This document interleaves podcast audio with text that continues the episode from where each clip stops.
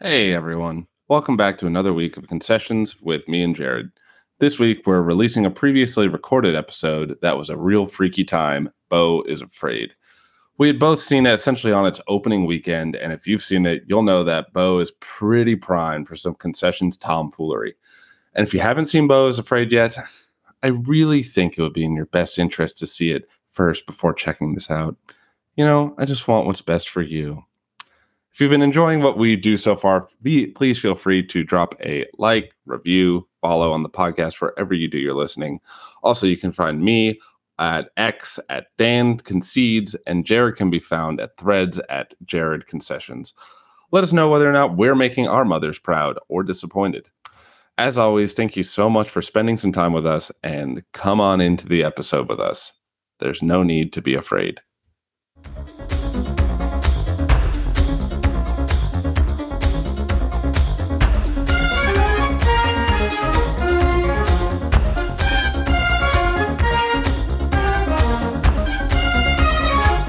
Welcome to Concessions. I am Dan.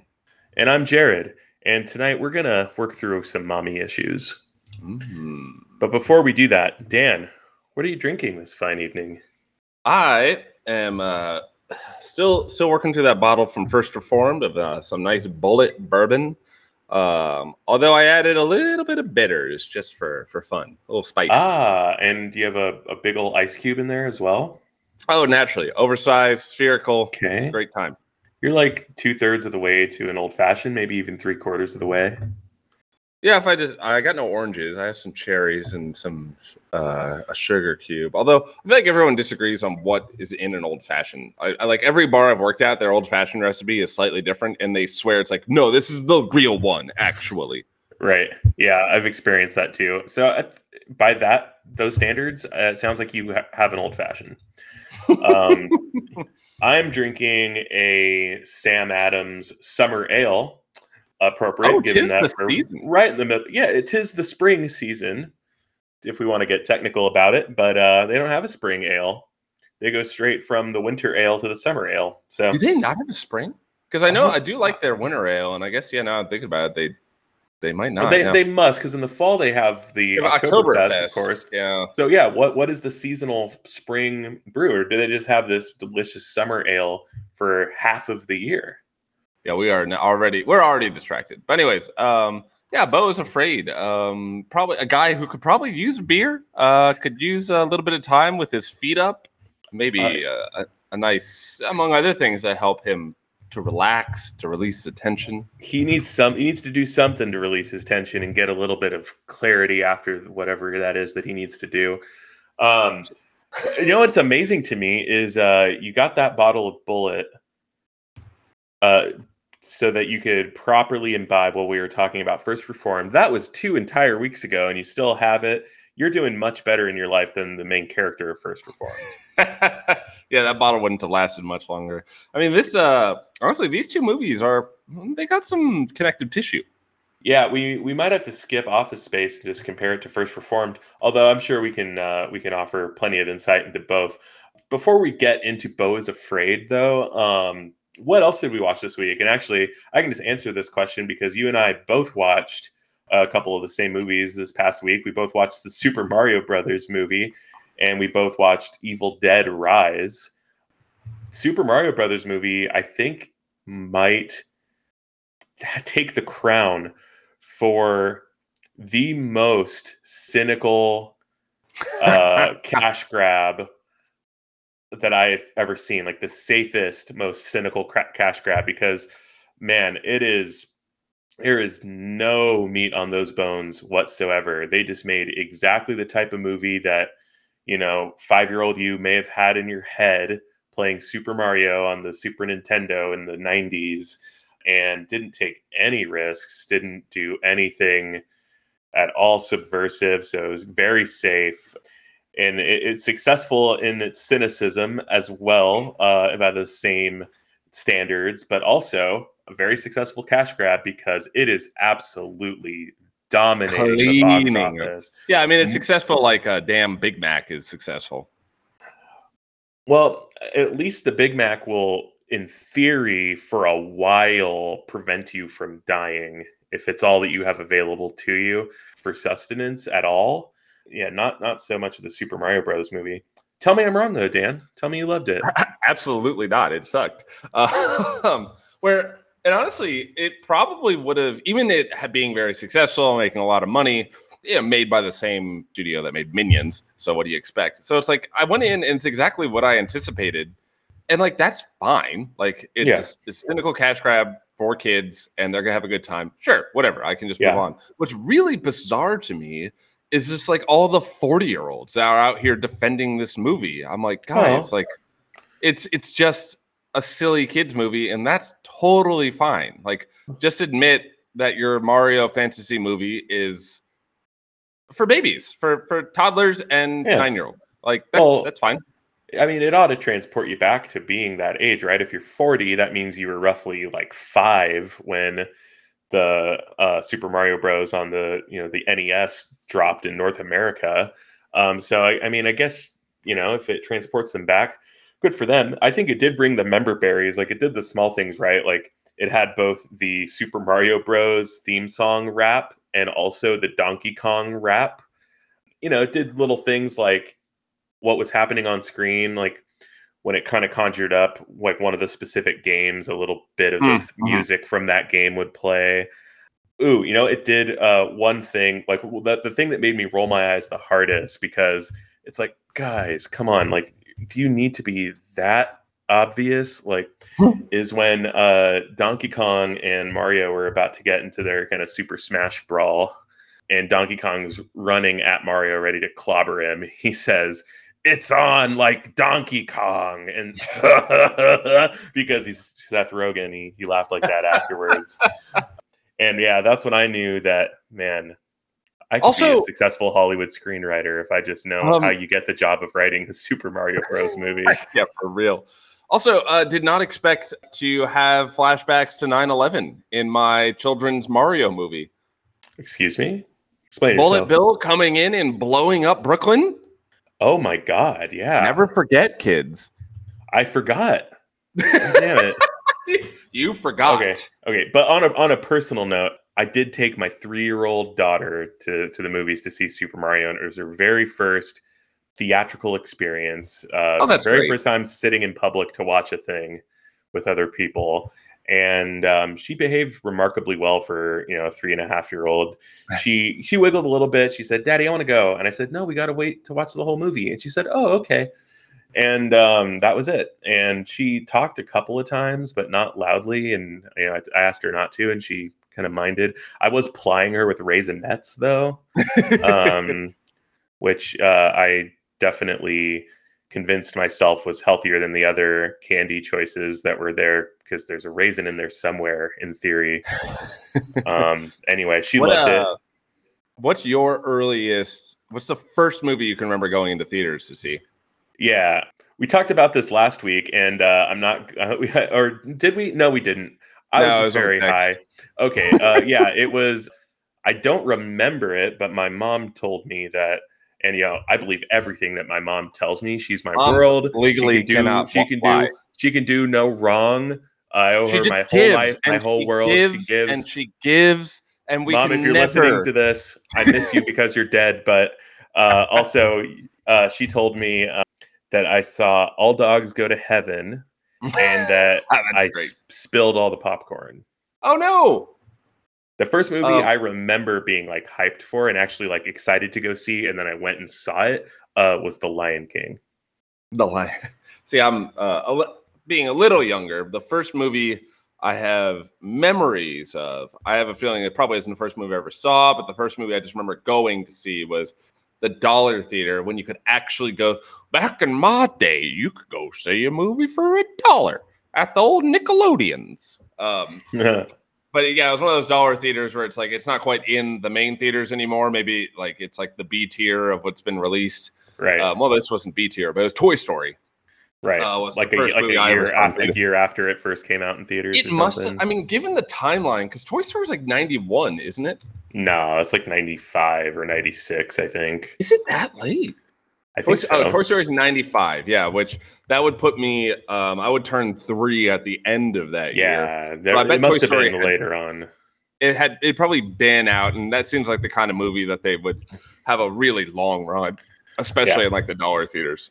You know, I got I have a bone to pick with you because I think I might be able to get my my movie going experiences down to a dollar a piece because I have the Regal Unlimited subscription, not a sponsor Ooh. yet.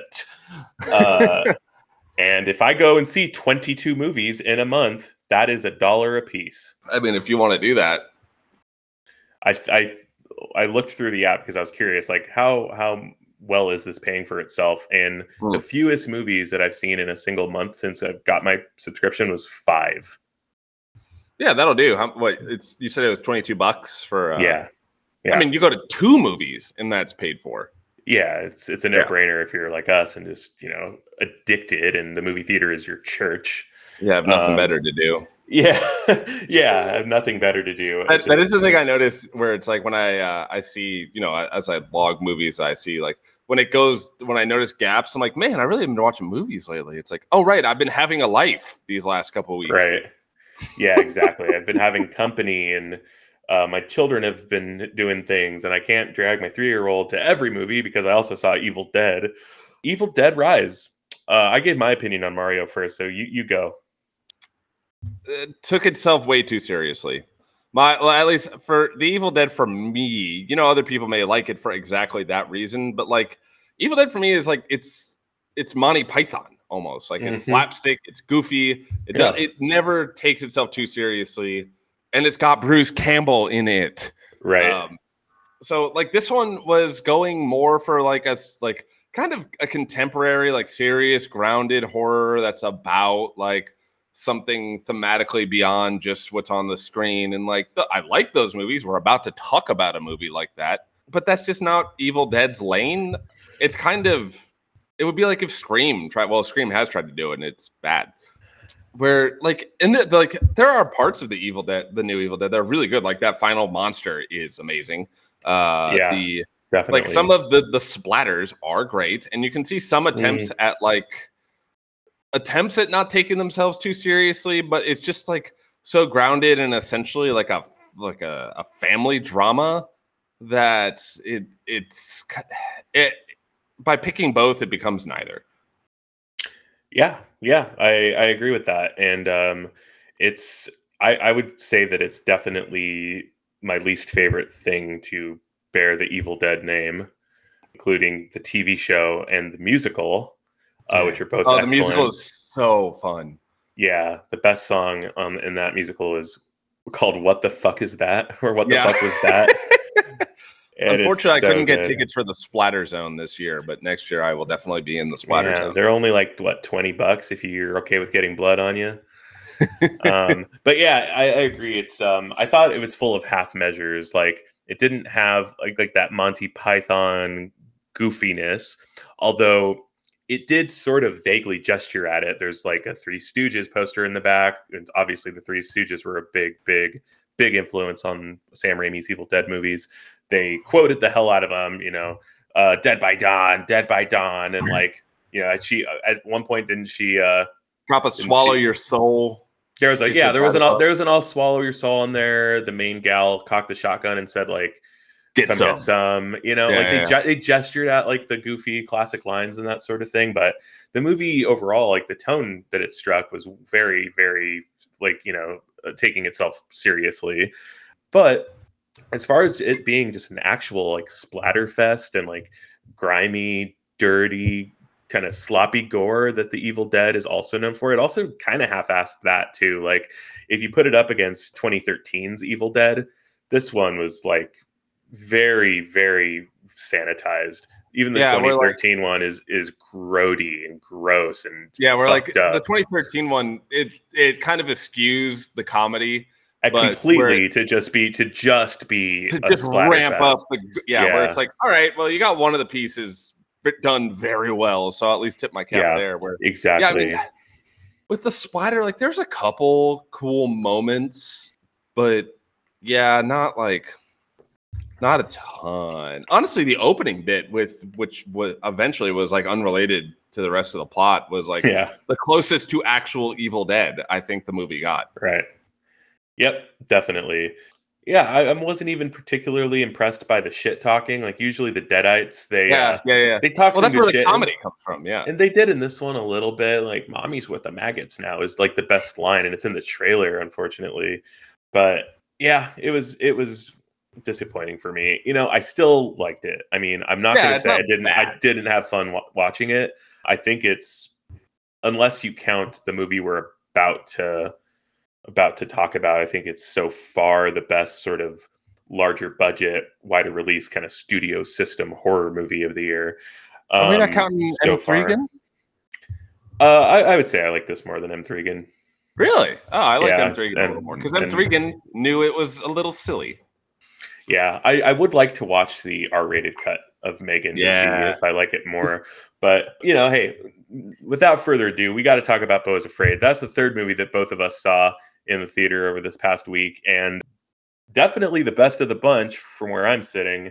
So, Beau is Afraid is the latest film from Ari Aster, who is, uh, you know, I would say like one of the three sort of like central figures of the current kind of horror renaissance we're living in right now, along with Robert Eggers and Jordan Peele. They're kind of the three guys that everyone in like the horror community online is constantly arguing over which of the three has the best body of work so far, even though they've only each directed three movies or three features.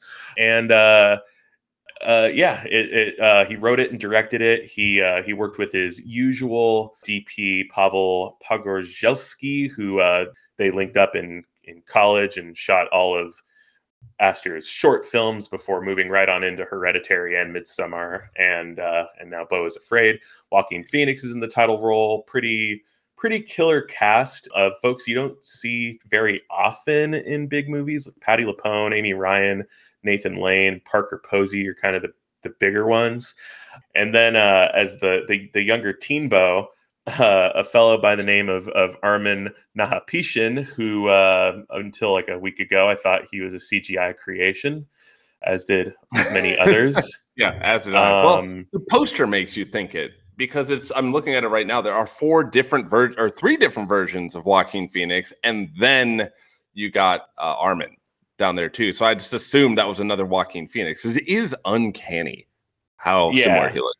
yeah he um he he definitely has the same vibe like it's not even just like his facial features being similar which they are he has a sort of the same like i don't know almost spooky detachment um Yeah. in in the eyes that that joaquin has and did as a child as well like if you go back and watch like parenthood and um some of the movies that leaf phoenix was in back Yeah, then before changing his name to joaquin Yeah, it's almost uh, like similar yeah. Ethereal or something like that. I can't. I don't even know the right word. surreal we're going to say that word quite a bit Surreal. over over the, the next hour or two here uh yeah the the surrealism kind of begins with the casting and i'll go ahead and and just start by saying i really liked this movie quite a bit i had foolishly looked at quite a bit of the online discourse before seeing it that kind of leaked onto Twitter after some of the initial screenings and, and that sort of thing. And I had heard way back that it was not testing well and that it was, you know, being cut way down for time. And so I kind of braced myself for it to be at least my least favorite Ari Aster movie. And it didn't turn out to be that. Uh, I quite like this movie. I think it is hilarious and also at the same time just has this horrifically sinister tone it's just like an imposition just kind of like sweltering Oppressive. around you yeah like uh, yeah exactly. Everyone's kind of favorite buzzword to describe this. It does have like this oppressive tone. It has this just air of doom and like a ticking clock about it. And it does a fantastic job of taking these like real world problems or real world terrors and then amplifying them to kind of put you into the mind of someone who has just crippling terminal anxiety uh, and it really works and everything sort of coalesces together to create that. You know, the just the the way you know the actual screenplay itself, Phoenix's performance, the way that it's cut, the the it does the same hereditary and midsommar trick where the score is just occasionally just a drone, just like for long stretches of I the heard, movie. um, I heard specifically some similar, even melodies, uh, more from Hereditary, where there was those strings that were like. Oh times. yeah, yeah, yeah, yeah. I, I, let me- let me see if it's the same composer while you uh, kind of Hmm. walk me through your your uh, So, I your initial thoughts. this is one I just went in blind. Like all I like, there's a few directors, and he's definitely on that list. Where like, guy made new movie, say no more. I'm there. So I didn't really like. I think I had seen one preview just before a movie at some point, uh, like a month ago. Didn't know anything about responses to this one. Uh, deliberately avoided any discussion or scuttlebutt about it.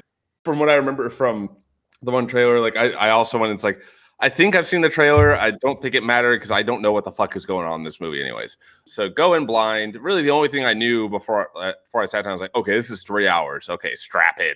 And yeah, I I also loved it. Um, it took me a second to get on par or on pace with like the episodic nature of it. Um, Mm, yeah, because I thought like I, I was just kind of going along with the movie, and then it, it cuts to black, and then it picks up in a new, an entirely new space, and then I'm like, oh, okay. Like sometimes movies will do that once, but then when it did a second time, I was like, oh, okay, so this is like a picaresque kind of thing, or like an Odyssey kind of thing.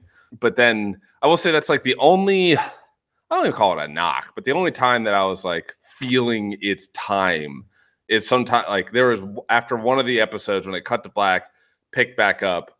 I the cut to black, I was like, oh well, now it's over. Like that's this movie's done. Like it's concluded. And then it it's almost like in the Return of the King, where like you they destroy the Yeah. ring, it cuts to black. I'm like, ah, what a nice movie. And then it picks back up. I'm like, oh, oh, okay, we're we're still going. All right, what do we got? yeah. Interesting that uh, Ari Aster himself has compared his film to both the Odyssey and the Lord of the Rings. Oh, he's he has brought up Lord of the Rings with this movie. Yeah, yeah, yeah. He, oh, call, he calls the he calls this uh, this movie a Jewish Lord of the Rings. that was something that I entirely, I mean, me being entirely un-Jewish, um, I did not pick up Yeah. that like this is the most powerful Jewish mother on the planet that we are dealing with right now. Yeah, ev- even I know the cliche of the the overbearing Jewish mother. I think it's because she was lacking the like really hard New York accent. Like, I think I, I need that. Well, yeah, and even though she's played by the incomparable Patti LuPone, oh, my who, god, uh, the, back half of this movie, she ran it. Yeah, and you know, Patti LuPone is one of these folks who probably isn't a household name to folks who are not super into like Broadway and musicals, um, or just the stage in general. But yeah, she is uh she's absolutely perfect to play this role.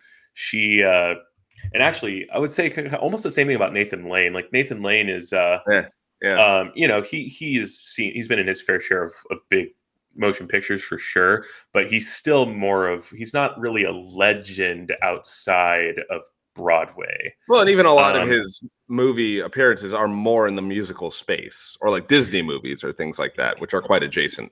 Yeah, I want I want to touch a little bit later on um, what I think is intentionally casting uber famous theater actors who are less well known in film in this this specific movie.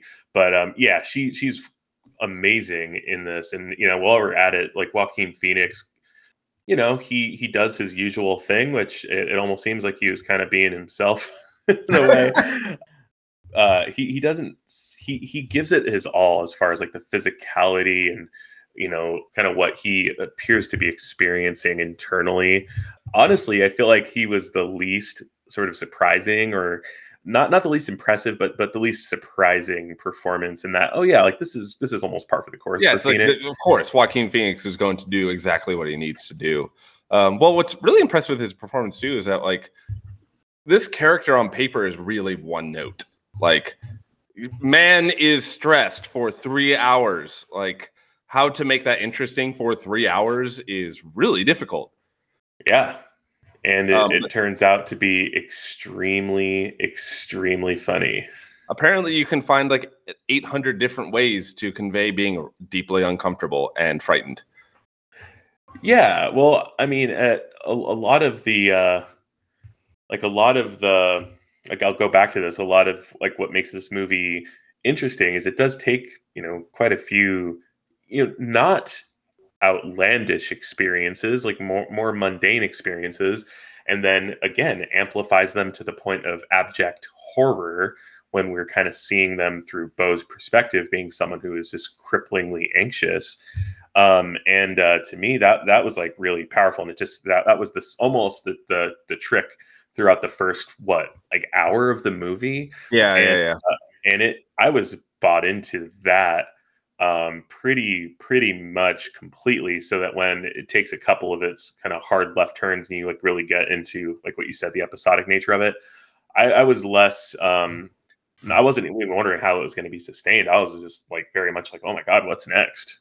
Yeah i'm uh, almost like beau in this one. I'm like just passively along for the ride where and i, I i've i'm sure you've seen some of the interviews too where it's like that's almost for a director like Ari Aster, where all his movies are almost like designed for like YouTube videos of like ending explained or secret meaning behind Yeah. movie explained. yeah He like explicitly says in this one, he's like, don't do that. Just yeah just sit back and let the movie work on you. Quit trying to figure it out. It ain't a puzzle. Right. Like just Right. be like Beau and just be confused and sad for three hours. Yeah. Okay. and then and then of course film youtube takes that as an invitation to double down on doing their ending videos and But You know, what I did think- he mean by that? well and i think i watched like maybe four or five of those and they they all explained it differently but but suffice to say the movie is certainly about uh anxiety and the the guilt that uh some people are meant to feel by not let's say reciprocating the depth of dedication that their parents uh you know give to unto them there are some parents out there that are wont to make their children feel terrible about that and uh, get kind of the feeling that uh, you know that that is one of the primary themes. But I guess what's your what's your ending explained? My ending, ex- well, okay, well, uh, spoiler time. If we're talking endings explained, where it was actually a, a small throwaway line, at least because this movie is sort of a, a Rorschach test of a movie, where you know it's because Yeah. it's it seems like it's not, it's it's gesturing at so many things. It's kind of like you fill in the blanks, and uh, and a very good movie will invite you to fill in those blanks, and will give you enough to well, honestly, a good horror movie will do that too. Give you just enough to make it personally terrifying to you, where this one gives you just enough to make it personally interesting to you. Um, and it comes from like he just kind of mentions this in a little throwaway line where he, he was saying like the things that were on his mind when he was making it. It was like you know guilt, shame, you know the dangers of modernity, anxiety, all that fun stuff. And then he just says like, oh, like what we what parents believe they owe us and what we believe we owe them and that kind of got my wheels turning that like this kind of can stand in for so uh, funny personal side too after i got out of the movie one of the first things i did I called my mom and i'm like hi uh, i just saw a movie where someone uh, has an awful mom and i couldn't relate to them so good job Oh, that's really sweet. Oh, wholesome content, man. You're a good boy. yeah, where I was like, man, this guy seems stressed out all day, and I could see why he would feel this way. Like I'd feel awful too if if this is how I was raised in the environment that uh like the mental environment that I was put in. It's like, wow, I can't relate to him. So that's nice. Cool. Um, it did also like give me a little bit more uh sympathy for I'm by nature not uh very neurotic or anxious. If anything, I could probably use some more anxiety in my life. Uh, or I should probably respond with more anxiety to some things when deal or when talking to friends or not dealing when like talking with people and friends who have who have that issue and uh, not suffer from it but just have to that's just a part of their the way that they see the world or the way that their minds are made up or however it works i'm not a brain surgeon uh brain surgeon a psychiatrist um and sometimes like i do like almost get impatient to a point where i'm like just like just just chill out dude it's fine like yeah. no one has to get you. It's okay. Like the, the world's not nearly as scary as you think. And then this movie is like, wow, I just sat in this guy's head for three hours and I'm so stressed And yeah, so the world just- is that scary.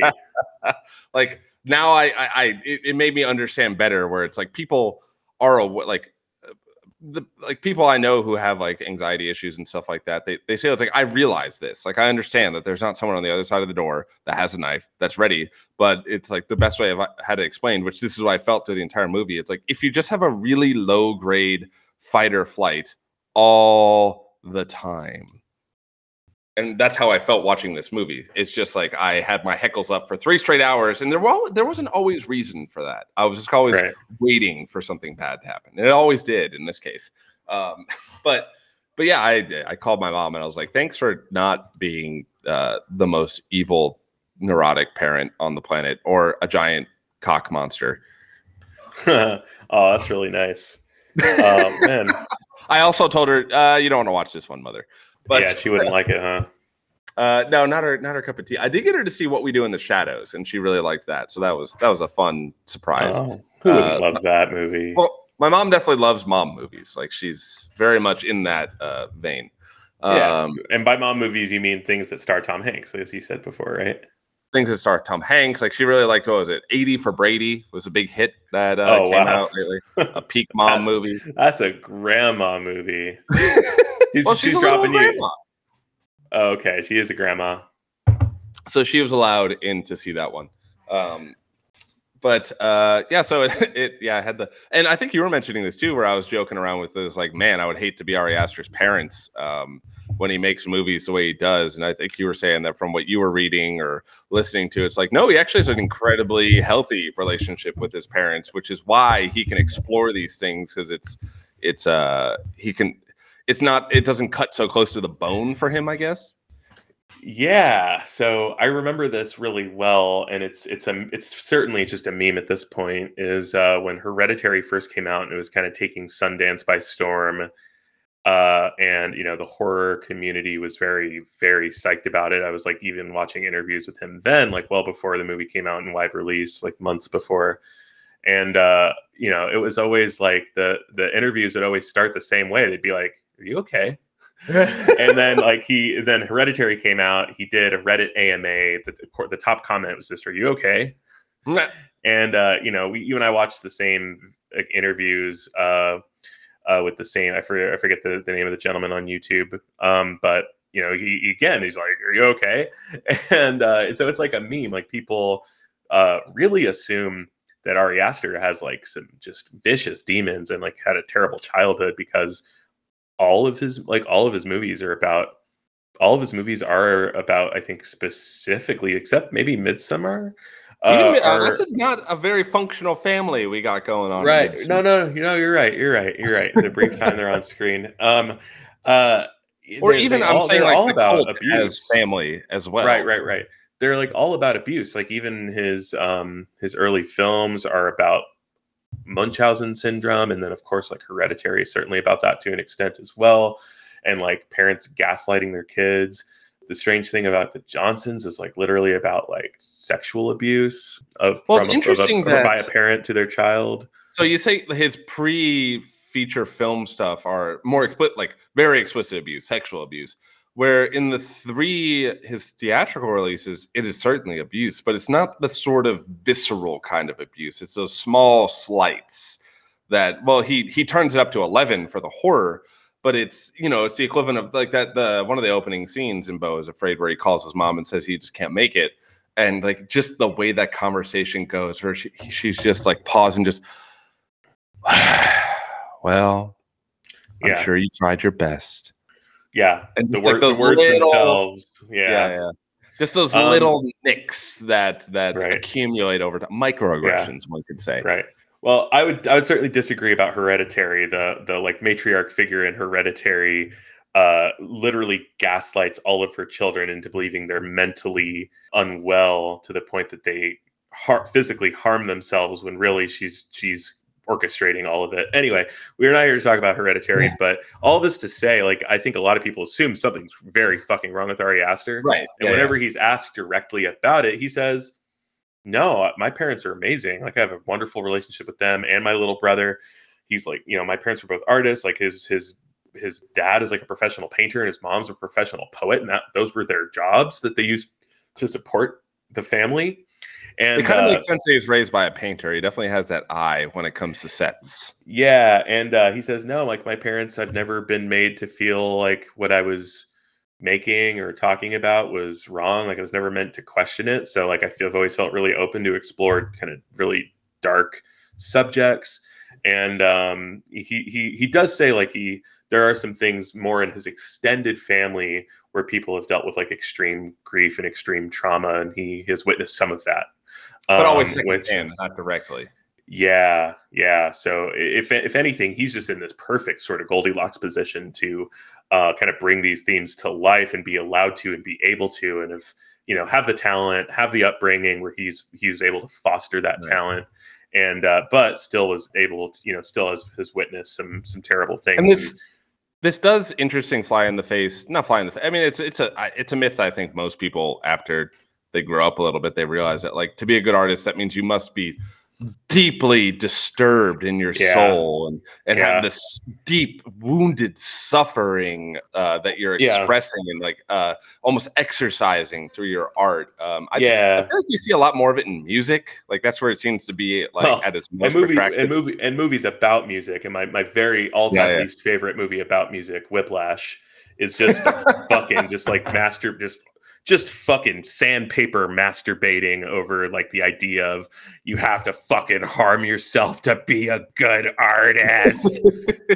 Um but anyway uh it doesn't seem like ari aster has that point of view. Like he's he's Yeah. he's kind of touching base on like a on a, some like things that are more or less universal like kind of being the one that can continues to to go through.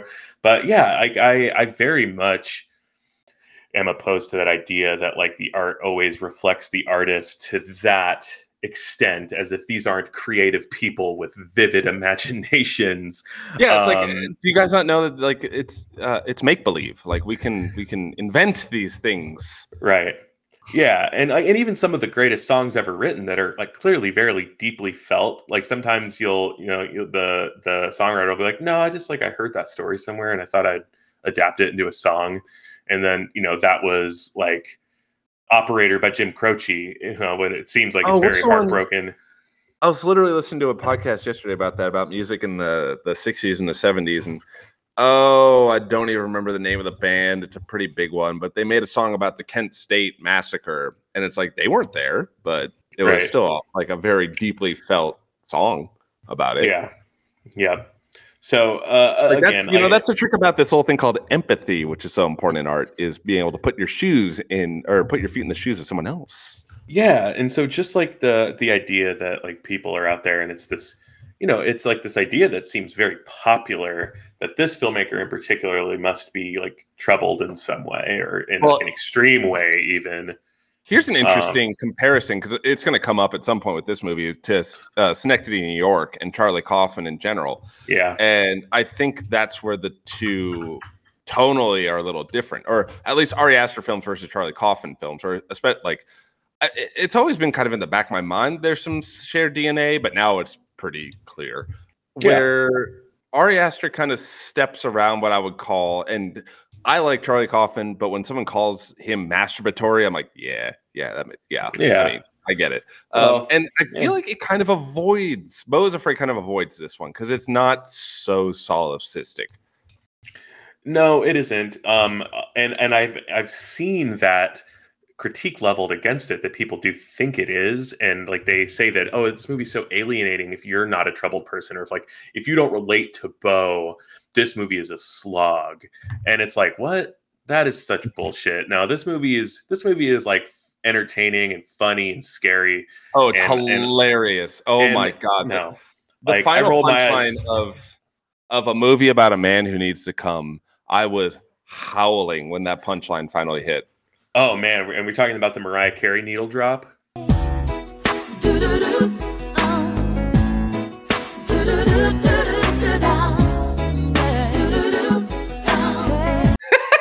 one of the fun, maybe the funniest moment in any 2023 movie thus far Oh is uh, so Beau lives his entire life under the impression that his father died at the moment of climax during his during his conception, and his mother has convinced him that if he has sex or if he ejaculates, he will die.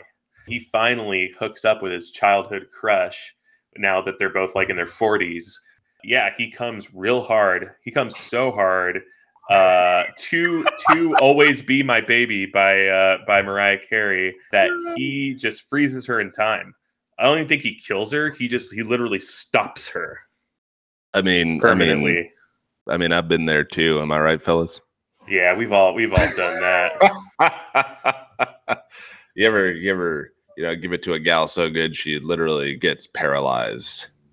yeah she just free freezes. She just get, like gets And I love- paused I'm curious. I would love to see the behind the scenes for the mannequins made for the actress after she's dead, because that is a Yeah. stiff ass mannequin. yeah no and she's like frozen in like the cowgirl position so it's like oh, it's like not a natural position to remain in at all no, there's no way you could have a- a physical actress sitting there like that. Right, right. So like, yeah, what was the behind the scenes? Like, what kind of what did they do to Parker Posey to like kind of make that cast? Uh, does, does Ari Aster still have it? Uh, What's he doing with it? yeah, like these are the uh, these are the answers that uh, we need. So yeah, so I'm, if I if I ever get to interview Ari Aster and I intend to, I'm not going to ask him, "Are you okay?" I'm going to ask, "Hey, where, where's that uh, where's that Parker Posey doll?" Could you could you let us know uh, just uh, an address, maybe uh, where the where it might be for you know for personal yeah. Um. So reasons? I want to I want to I want to move on a little bit. Um, one thing that I uh, one thing that is like that is a through line of all three of Ari Aster's movies is they all deal with a main character who's experiencing like a monumental loss and was going through like the throes of No grief. good, awful, very bad day. Well, no, just like specifically, they've lost someone really, someone or some people really close to them unexpectedly or tragically, and we we get a full view of their reaction to it.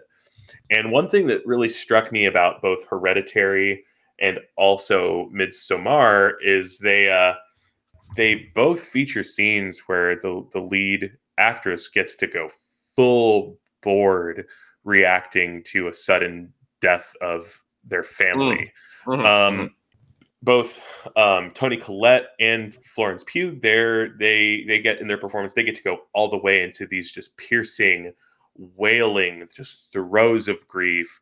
You know, just uh, hysterical as anyone would be in the, that scenario, right? And that's the way that Ari Aster clearly has directed them to be because their performances are remarkably similar in those two movies. Yeah. Like the the way the, the place they get to is is like identical almost in Beau's Afraid, like I'll admit that you know this movie has a different style, but Beau's reaction is sort of this like detached, almost like frozen, just like numbness, just like dejection. And I'm wondering, yes or no, is that sexist? So yeah, you have that. You had in the notes, and that, that was something that honestly never. It didn't. Uh, I wasn't clocking it while I was watching the movie, and that was. It got my my mind going on that, and and you see it, yeah, in all three movies where, um, like Hereditary's another example where you see the grief of the son when, uh, well, spoilers for Hereditary. You've probably seen Also, it. already. also just detached numbness. Yeah. Right. Yeah, yeah, detached numbness. Um, where you all where you see the grief of the Toni Collette, where she is just howling.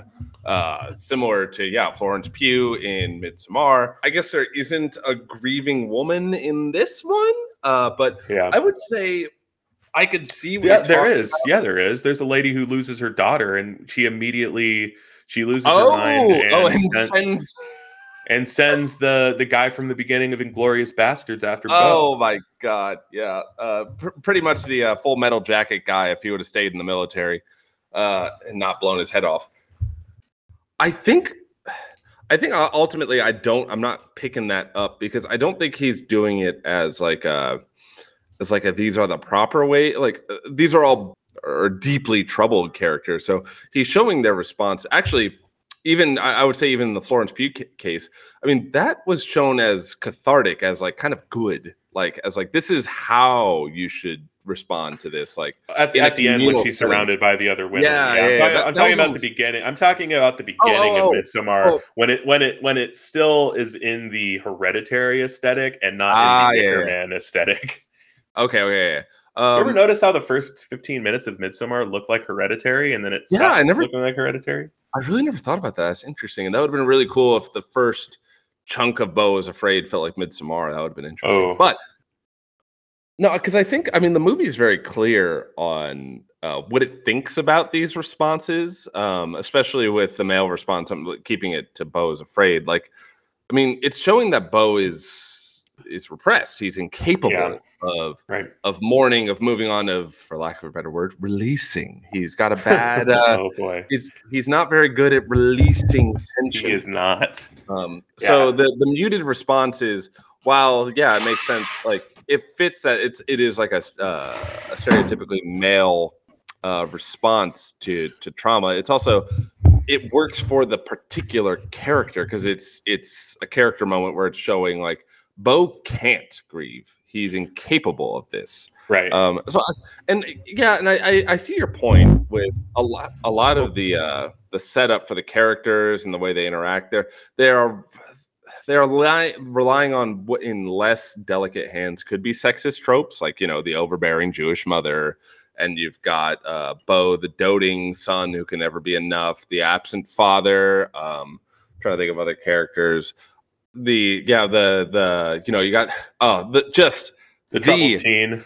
the most evil teenage girls I've ever seen put to screen ever. Yeah. Yeah, I want to. I want to talk about actually the, the teenage girls and how brilliant those characters are. Mm. Um, well, let me get to that because like that's that, that kind of wraps around to a couple specific, more philosophical points I want to get to. But you know, I, I want to be clear that I think that Annie in Hereditary and Danny in Midsommar, their response to the tragedy is what I what I would consider to be the normal, relatable, kind of true to life. Uh, yeah, because then think of know, uh, what's the father's of name? grief. Where the father is just like walking in Hereditary, where he's just like, oh man, he's uh, a zombie. Yeah, Yeah, he's just like bewildered. And I don't know. like- May, maybe I just have a touch of the feminine in me, but I'm I'm more I'm more of a wailer. Well, no, this is this is interesting. I never really thought about how he explores gender in all his films, good, bad, and ugly. I think he uh, is very honest about how he explores gender, um, which I mean, as we've talked about, they're honest to him. And we've talked about this with like Bakshi, where we can agree, we can disagree, we can have critiques of his viewpoint, but it, there's it's undeniable that it's genuinely coming from him. And I think Aster's the same, where it's like he, all three of the movies are exploring gender, but I, I think I ultimately give him like the the the, the gold star, not a sexist pass, uh, because Yeah. I think it's it's a genuine exploration. And yeah, maybe there are some warts here and there, but like ye without sin casts the first stone. Yeah, got it. You know, um yeah, I, I- don't want to open up a, a too much of a can of worms with that. It's just something that struck me as like a broader conversation. Is he he is he explores grief very directly in his movies in, an, in a more honest way than almost I've ever seen in anything. Uh, actually, up until Succession a couple weeks back. Yeah, I, it, it did strike me that he does seem to have a template for the way that women process it versus the way that Hmm. men do. Um, so I thought we'd discuss that that teen girl. So the character. Oh my god, they're I- so evil. the, the the daughter of, of Nathan Lane and Amy Ryan's character is Oh my god. Toni, who I have to assume is named after her namesake Toni Collette, um, who definitely has hereditary energy. Oh yeah. Um, I, I you could definitely read her as evil. My interpretation or my my belief there is that is one character. Like, there's a few characters that do this, but that's the character that fully embraces the idea of absurdism, like as a as Oh, an yeah. actual an actual movement. So like she is the character that has she's she's the the proper age and in the proper um, kind of setting to fully embody this whole notion that life is utterly devoid of meaning. And uh, oh it wait, quick question because this this will be relevant uh, to my response. Do you think we're on the east or the west coast in this movie? It feels like the East Coast to me. I thought it was the west coast. Interesting. I thought we were in the Bay Area for most of the movie. I could see that too. But I don't anyways, may- go maybe, it's maybe I just I just if this movie's full of people from the East Coast. Maybe that's what did it for me. I could I could be wrong. I just I see Patti LuPone and Nathan Lane, and I think that this Yeah, is New yeah, yeah. York. Um, But anyway, sorry, I, I but sidetracked. but but uh, you know, uh, this movie definitely, I think, I would I would argue, firmly plants its foot in the sort of cinematic tradition of surrealism, where like yeah, I was everything is thinking Bu- Buñuel at points. yeah like everything is like this heightened reality or this warped reality that you know in its uh aesthetic unreality points at a deeper truth right Yeah. but See the whole absurdism lying to tell the truth kind of thing. Yeah, and that was that was possible uh, in like a visual medium like film or or or painting or sculptor sculpture.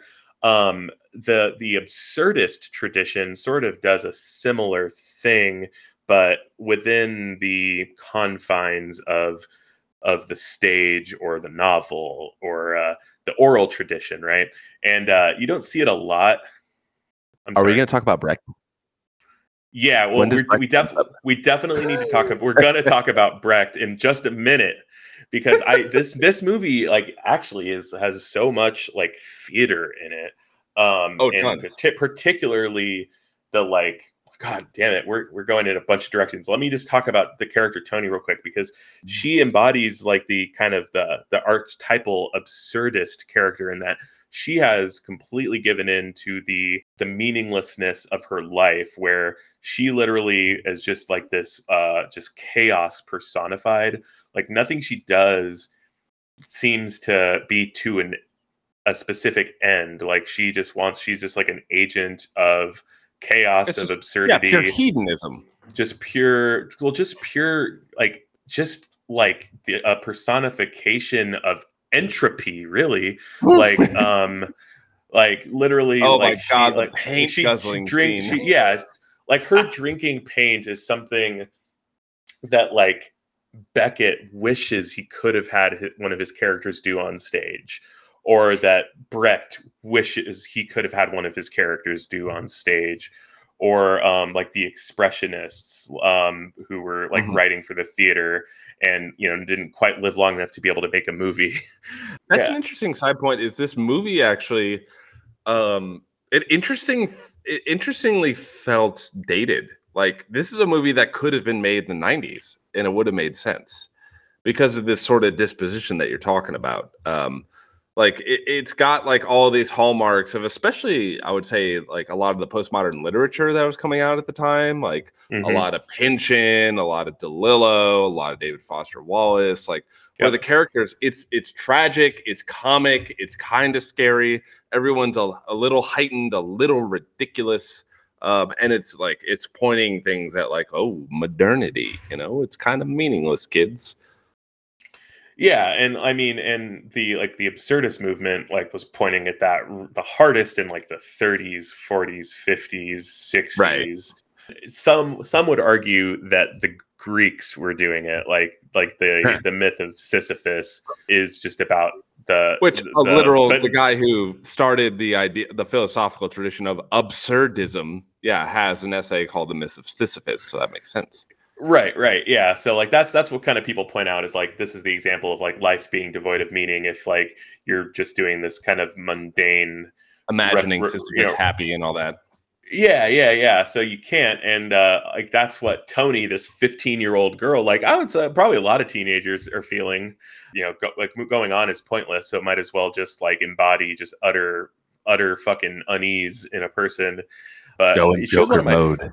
She was one of my favorite characters because of that. Um, she behaved the way like the an antagonist in a Eugene Ionesco play would would behave. Like if you've ever read read or seen The Bald Soprano, it's like a really kick ass absurd play. Uh, this this this movie actually I think clearly owes a debt to Ionesco's Rhinoceros. Um, for Mhm. uh, actually the the discerning horror fan will will know uh, that George A. Romero took a lot of inspiration f- from for uh, his zombies. Uh, so like Night of the Living Dead. So like Rhin- Rhinoceros is about a play is is a play about basically society where something is turning people into rhinoceros monsters. There's some there's some people that don't want to be rhinoceros monsters. So they, they kind of lock themselves in a in a building and and sort of Hmm. ramble ramble to each other for a couple yeah. and just kind of ramble nonsense at each other for a couple of hours. And uh, this, and I think this movie kind of had a very similar vibe with the apartment at the beginning. Because when I was watching it, I was like, "Wow, this really feels like a zombie movie, but just with people who just whose Yeah. re- regular behavior is dialed up." But- interesting aside there, where I remember because I, I was talking to uh, everyone. I have a girlfriend. Okay, I I have Mm. I have a girlfriend. Everyone, uh, we'll, we'll stop for the applause break. Okay, cool. Um, so I was talking to her about the movie too, and like my my description of the opening episode, where it's like this is. I mean, maybe this is why I think Beau lives in the West Coast because I live in the West Coast. The the street scenes of just the bedlam and the Yeah. depravity and the violence. I was like, oh, this is like what every what every one of your shitty conservative uncles that only Yeah. watches Fox News that lives in the Yeah. middle of the country thinks that every coastal city is like. Or what they will be like once they defund the police. Yeah, yeah. yeah. Once once we don't let the cops, you know, uh, whoop the shit out of anyone walking around the Yeah. streets. This is what they're keeping from happening. Except the Oh the, my uh, god, that the scene city- with the cop! I the forgot city about that. The city that Beau lives in does not defunded the police, and that cop That cop is just least- pointing the gun at him. Beau's got his hands up. He's like, "Don't make me do it! Don't make me do it!" yeah the, so yeah that's the one character who is not a, at all exaggerated in the film uh, is the the cop who's begging beau not to make him Oh my god! Shoot him Please don't make me Bo- murder you in cold blood. and Ah. beau is his hands up clearly surrendering um Oh, yeah God. so uh uh i all that to say i think that there there's like an absurdism like in theater that doesn't really get explored in movies there's a surrealism in movies and other visual mediums that don't can't really fully get explored in kind of non-visual mediums and this movie kind of does both and like takes its Mm. time like with an extended kind of play within a play type of type of scene where Beau meets a literal theater troupe who My are kind favorite of part. Co- communal living out in the woods. And uh, this is where Brecht comes in because they specifically there's a line where this the guy specifically says, "Oh, you know, this is the kind of play where we really want to invite our audience in." And of course, like Beau sees like the most like his ideal life play out in front of him, where which is then completely the illusion to that is completely shattered. It, it, it's kind of funny because a lot of people feel alienated by the movie. The theater ends up alienating Beau as well, and I mm-hmm. think that's like very, very Brechtian. Is just like not like not letting the audience in, and like any kind of audience participation has to be on the audience side of the stage in like the real world, rather than like you know lose yourself in this escapism, right? And like in in Beau is afraid it's just so funny that the like theater troupe is like very much yeah we're gonna like this this whole thing is about the communion between audience and actor and then uh when beau like actually does kind of get kind of experiences that that thing that that theater artists really love to strive for it, it gets really abruptly ended Yeah, let me let me. Here's my pet theory. Uh, let me explain. Beau is afraid here. Beau is afraid. Explain the deeper meanings. Here you go, folks. This is what you tuned in for. Um, but yeah, th- this this scene, and like of the episodes, I would say there's what four or five major episodes. There's his apartment. There's the surgeon's place. There's the woods. There's his mom's place. There's the final judgment. I would say those are the major episodes. Um, yeah am I missing one? Well, uh, so I mean, there, there's, I, I feel like there's bookends. Like we, we, the movie starts with like, a, like an extended sequence of point, point of view of fetus Beau, who's then Oh, born, right. Yeah.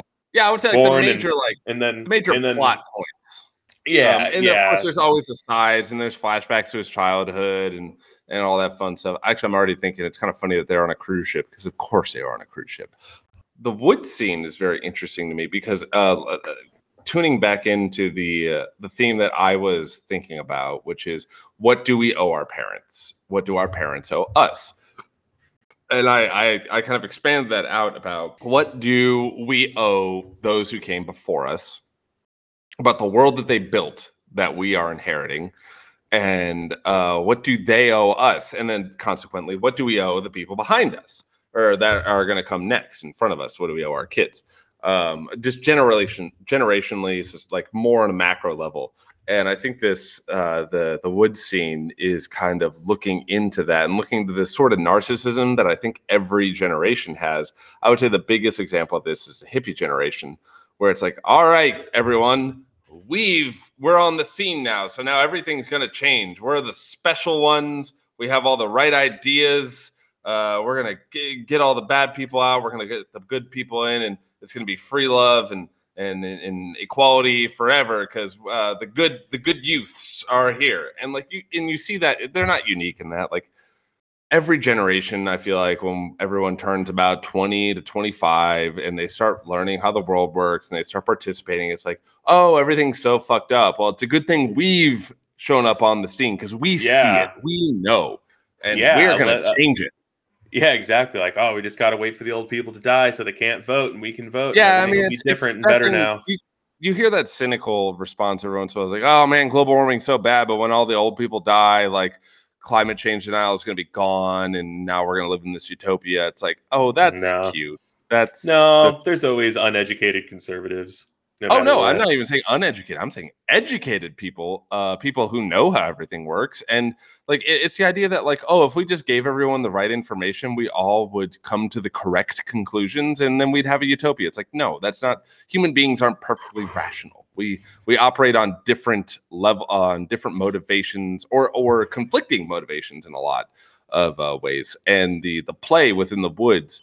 What's important to couch this in? There are two things before the play even starts. One, it's very clear. I'm I'm taking everything that happens in this movie, which maybe we can argue this. Everything that's happening in this movie is presented as actually happening. It's not Beau exaggerating it. It's not Right. his anxiety making things worse. I'm believing everything we see actually happens.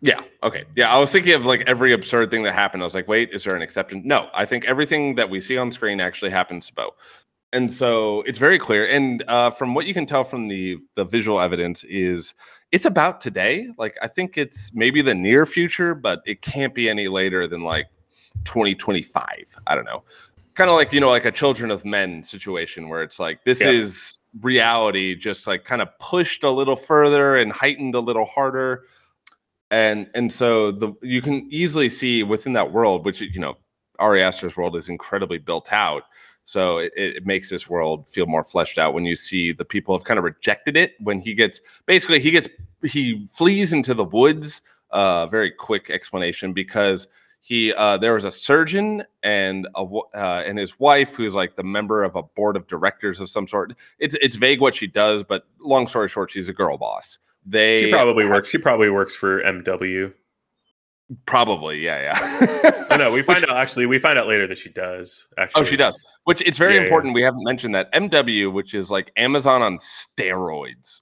Yeah, is uh his mom, Beau's mom, is the founder and the yeah. CEO She, she of the owns company. the world basically. Ba- pretty much, yeah. She has everything from which has the label everything from media to pharmaceuticals to security cameras to vehicles Food. like food. Yeah, if it she, exists, oh yeah, the she, housing? her- the the, the movie itself.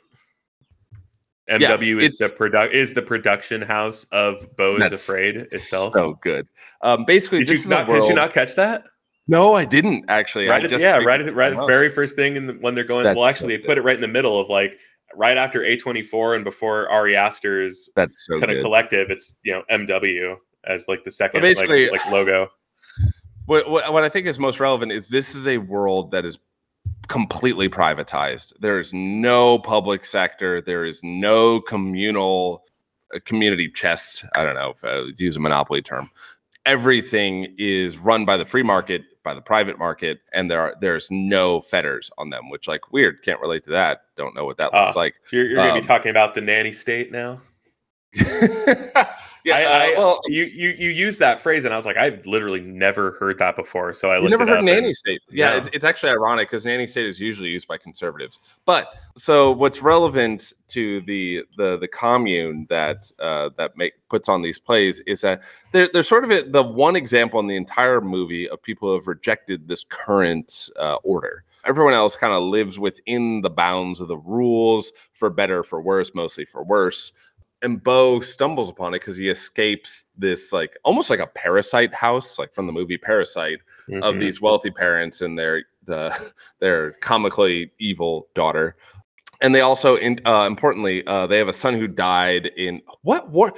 I, I think it was very funny that it was so arbitrary. What country it was like Guatemala, and they were talking about it, no, in, it in such like glowing terms. That it's so clear it was a country chosen. It's like, oh, we were probably doing evil shit in there more than likely, Uh, and no, more, it, was Venez- it was Venezuela. Venezuela, Yeah, he, so- like, he died. He died fighting in Caracas, is what they kept saying. Yeah, where it's it's important to note that like pretty much every intervention that we've had in Latin America has been for business interests, and this person works for MW. So I'm I'm at least choosing to connect the dots that her son probably died fighting for the interests of companies like MW, but under the guise of you know the U.S. and freedom and democracy. I and mean, um, Who's to say that MW doesn't have a private armory, ar- army and is using it to fight proxy wars in Venezuela? Well, that's also a very real thing too. Uh, well, not MW, but com- real life companies, uh, BlackRock, for example. But um, but they have um, one of his old comrades is living in their home because he's just PTSD addled to the core. This is a shell of a man. He is nothing but a war dog at this point, and uh, the Yeah. surgeon has him beautifully drugged up on MW drugs. So Mhm. there's like this full circle, like really darkly poetic thing where it's like this man, uh, this family, their son dies in a war that probably benefited the bottom line of that family, and they're taking care of one of his comrades. That oh, also they mention. Uh, just in a throwaway line that he was caught doing friendly fire. So like it's kind of implied that he probably killed their son. Uh, Yeah. Or at least Yep. it's it's at least thrown out there that perhaps he did. Um, Right. And he's just this guy's bonkers. He has no attachment to reality whatsoever. And you Yeah. eventually And- realize and, not not nearly as handsome as Dan Stevens playing the same role in The Guest. that. Ooh, a throwback to our very first recording. Yeah, he kind of looks like the guy from Full Metal Jacket, like the opening scenes Yeah, he's- uh, or the opening sequences of Full Metal Jacket, uh, where He's literally he- played by the guy from uh for, in the very first scene of Inglourious Basterds that has the Oh, really really intense extended dialogue with Christoph Waltz. Uh-huh, anyway, uh-huh. sorry, I just I, I discovered that and I was like, that's where I know him from. yeah, Uh, yeah, yeah, that's amazing. Sorry to stuff. cut you off, man. but so you and uh, what's important about all this uh, which is going before the uh, the commune in the woods scenes is that uh, beau escapes essentially he realizes these guys are well the daughter well basically they mean him harm. Like he will not be doing Mhm. well if he sticks around. And he escapes and um, they it goes from them like managing this guy and like oh he's fine like you know we, we he's a little messed up but like we try to take care of him to once that he is useful to these very upper class wealthy people it's like go get him boy Yeah, uh, go go attack where beau also has he has a tracker on his foot that was supposed to be a quote unquote health monitor but now it's being served as a tracker. It probably always was a tracker but um yeah, now this you know this ptsd addled victim of american imperialism is now going after beau. Uh, and he is trained he is psycho and he is drugged up similarly to how like the nazis put steroids in their gis yeah. to- or steroids in oh, what was the drug did they invent speed or meth Meth, yeah.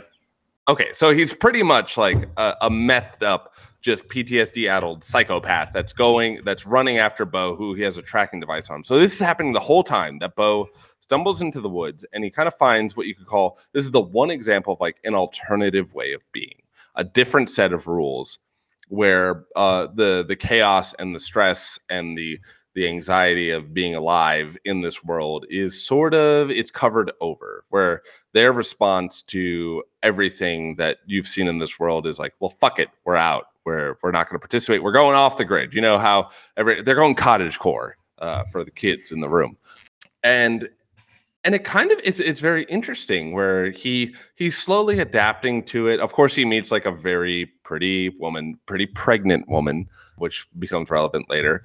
That she like got like he stumbles upon her. She brings him to their commune. It's it's you know they're they're they're doing plays, they're making art. It, it seems like this beautiful utopian alternative, and in a lot of ways it is. Um, and then they they put on this play for like you were saying this Brechtian play and you immediately it immediately starts taking this turn where Beau is inserting himself into the play, and and it's like this. I guess this is maybe why I also think this is California, where all the scenery and all the way that it's talking about this, like in this almost biblically epic tone, almost Garden of Eden esque. Like it really reminded me of of East of Eden the whole time, where I thought I was watching like some kind of John Steinbeck kind of play and and it's it's discussing these themes of like breaking the chains of your uh, relations that are holding you down and and exploring out into the unknown and and deciding to to venture out into places where your imagination maybe isn't capable of understanding quite yet. And and seeing alternative ways of being and living and and taking care of one another in a much more communal way. And in the middle of it and it, it, it ends quite beautifully honestly um, where he long story short like he had he gets a wife kids they get separated and he reunites with his children. Uh, and not to it would take way too long to explain the the layers of meta commentary that's going on when that happened. There's like eight there's like six layers going on at that point. It's absurd well literally absurd. But in the middle of this like touching moment in this like what you kind of feel like is going to be the culmination of like oh here's beau's character growth moment. He's going to realize that like, he needs to break free. This ptsd addled drugged up super soldier just bursts into the woods and just start a uh, semi-automaticing everyone to brrrr across everybody just Grenades ripping being thrown. everyone to shreds Yeah. and and it makes a very clear message that like um, alternative ideas and alternative ways of living will be met with incredible violence whether or not it's literally physical which we could see in cases like actually currently venezuela or even brazil right now or like the more the softer kind of violence where it's like these ideas are not allowed to be discussed they're outside of what's called the overton window where it's something that like you can't talk about ideas or certain ideas in like public debates or like you know like the idea like right now we're we're looking down the barrel of Trump Biden 2024 um, Mhm. again and and it's like and there's no alternative. We just can't look at an alternative. They don't exist so stop looking for it. Even the idea of imagining outside of that box is kind of mm-hmm. not allowed and is met with violence whether it's you know spiritual rhetorical or physical in mm-hmm. some cases. Like countries that want to nationalize their own resources instead of selling it off to multinational corporations like Shell or Exxon they are met with violence and i think this is like a good it's like a good distillation because it takes the the the theme of Beau and his mother and expands it, at least in my mind, to people our age, or or just like people of between throughout history, people between the ages of like I don't know, twenty to forty, and everyone else older than them, the people who um maybe they won't live to see the consequences of their action, and they're just like like we were talking about with First Reformed, where it's like, well, Paul Schrader has a different viewpoint on global warming where he of course he understands that it's catastrophic and he understands uh, what's coming down the pipeline but it's just not going to happen to him. So it's just not that visceral to him. And i think Down that's the pipeline. ah, ah the old pipeline. Um but um The pipeline. we got to do There Will Be Blood at some point. oh that'll be a good one That's But- that's what that's a movie I want to see. I want to see how to blow up a pipeline versus Daniel Plainview. oh man oh if daniel plainview was in how to blow up a pipeline they wouldn't stand Yeah. a fucking chance Like if they had they they had a formidable antagonist to go up against. Oh my god! But basically, yeah, that that became one of the more interesting things about the movie, where it connected because this is a very, I, I would say, it's a very personal movie, or the tone is very personal. It's very much about personal anguish, very much about um, the demons that are in within, Eh, but that that idea of like expanding that relationship between Beau and his mother to the relationship that we all have to those who have maybe not created the conditions that we're currently under, but they certainly Right. But, but at uh, least fos- fostered it Yeah. and passed it on to us. And then the question the that the like the hippie commune in the woods poses is like, okay, we have uh, we have inherited these conditions. We cannot help that. That is outside of our control. What has happened leading up to us being old enough to start controlling that? Okay, now what do we do about it? And I think it kind of shows the arrogance of, I mean, anyone, any human being, where they think just because the fact that uh, we are alive right now and that we know that things are fucked, that for some reason, just by knowing that, we're gonna fix everything. It's all gonna be good. We just need to wait for the olds to die, and then we will start building our utopia. And I'm like, oh, that's that's precious. That's it's very nice that we think that, but that that ain't how that works. Uh, and and we have a lot of examples. Actually, I was reading a book.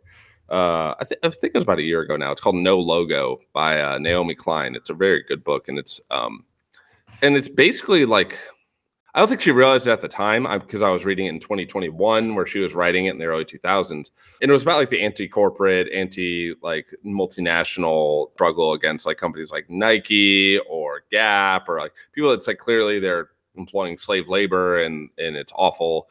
And it's the idea of like let's let's try and tear this down, and it, and it had all this like optimism, and it had all not optimism, but it had this like righteous indignation, and you you, you felt this sense that it's like oh the the the the anti-corporate people and the the radicals of the 90s like we're we're gonna we're gonna finally take them down. Like this is gonna be the last straw. And like and, and really the whole time i read this like it just read like a eulogy in 2022 i'm like oh oh it gets so much worse. So much worse kids. So it, it does like i don't know if he meant to put this in there and i i think great artists put things in there accidentally just because they they feel things or they they can convey things deeply uh very easy very adeptly. And it, it it does pose that question of like okay we we know this is what it's like to be alive now. We know what caused this. What are we going to do about it? And the the movie kind of the the movie i think I, mean, I think it condemns beau. I don't think it I don't think it, it lands on like Beau is good, his mom is bad. I'm I'm I think it's more like they're both they're both links in a chain of just horrible abuse that goes back generations and will probably continue for generations unless some major rupture happens. Yeah, well, and I guess that's the thing about uh about artists is they answers or like next steps from there. They uh might not be wasting their time making movies. Well, I don't know. I mean, there's plenty of political artists. I mean, think like a Boots Riley or something. Yeah, yeah. No, no, you're right.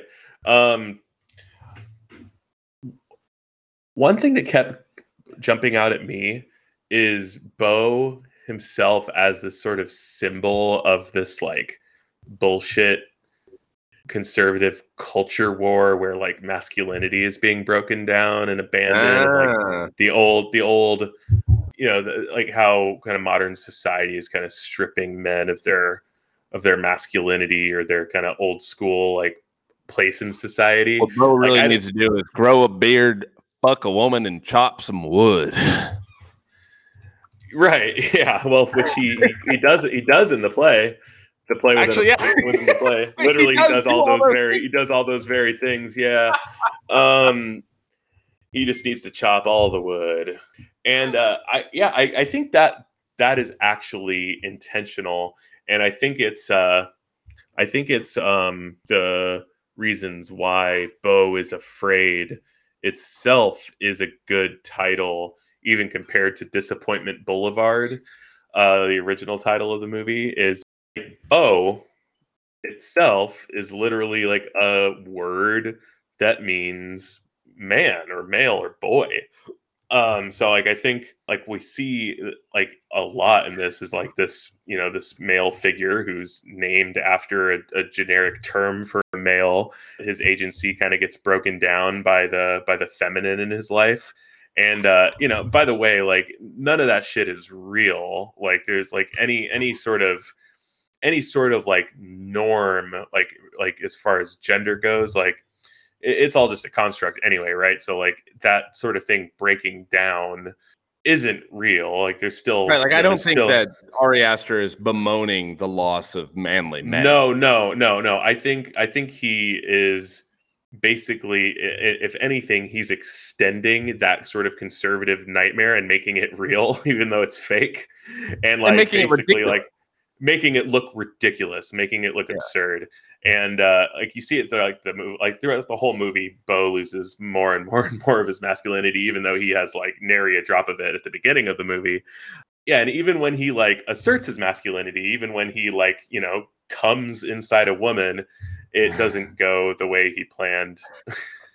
um, and literally, there is there he's like, like, "Oh man, you blew through the bag." I was like, "Ugh, oh, Baltic uh-oh. sailor, damn." Good good thing you're like 50 um beau should beau should not be a father No. Um, well, I mean, she she shouldn't have been a mother. Um, well, and we we kind of have been. Uh, let's let's flip over if we're talking about like um, you know masculinity and the the the the fake moral fear about or moral panic about it and the nanny state where the nanny state i guess if, yeah if, if if when i put that in the outline if that's a new term for you at least the way i understand it is like this idea that uh, or at least conservatives throw out there where it's like the government wants big to be government yeah yeah, big government TM uh, wants to be your mom, wants to be your parents. They want to look after you. They want they want to tell you what to think, how to behave, how to be a person. Like don't don't do your thinking for you. The nanny state is here for you, which is like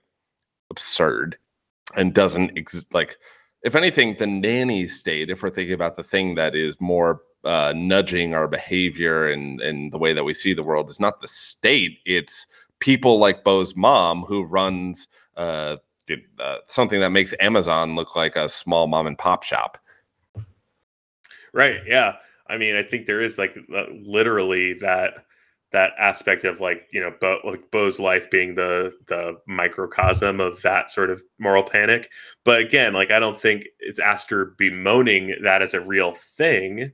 I think it's uh if anything it's just like kind of acknowledging that those ideas exist and then shining a crazy spotlight on them to Well, kind of show and the then acknowledging actually where I like the the fears of surveillance and the fears of coercion should be directed at, which is not.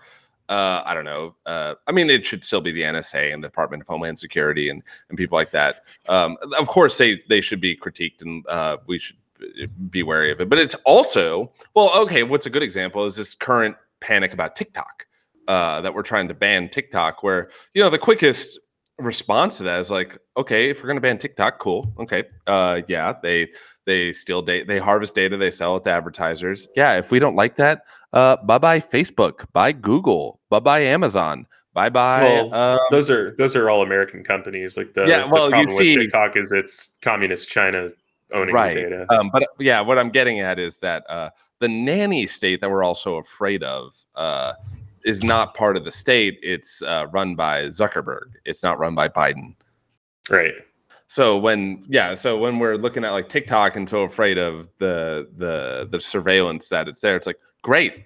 I don't like surveillance either. Let's be consistent about that and where we're gonna tack and ban and regulate people with surveillance. If we really want to do that, do you really want to do that, guys? Because a lot of companies in the US are about to be a little upset.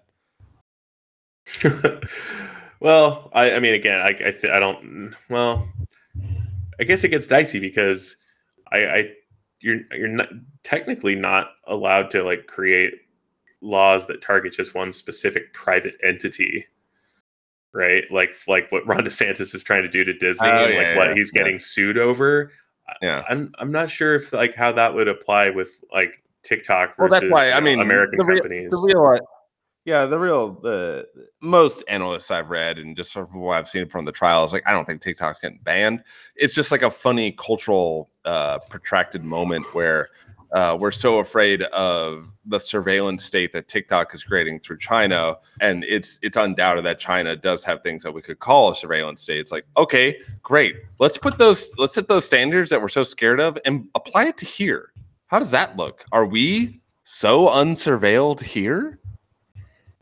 Oh no, I, I my my employer owns the biometric data of my palm print.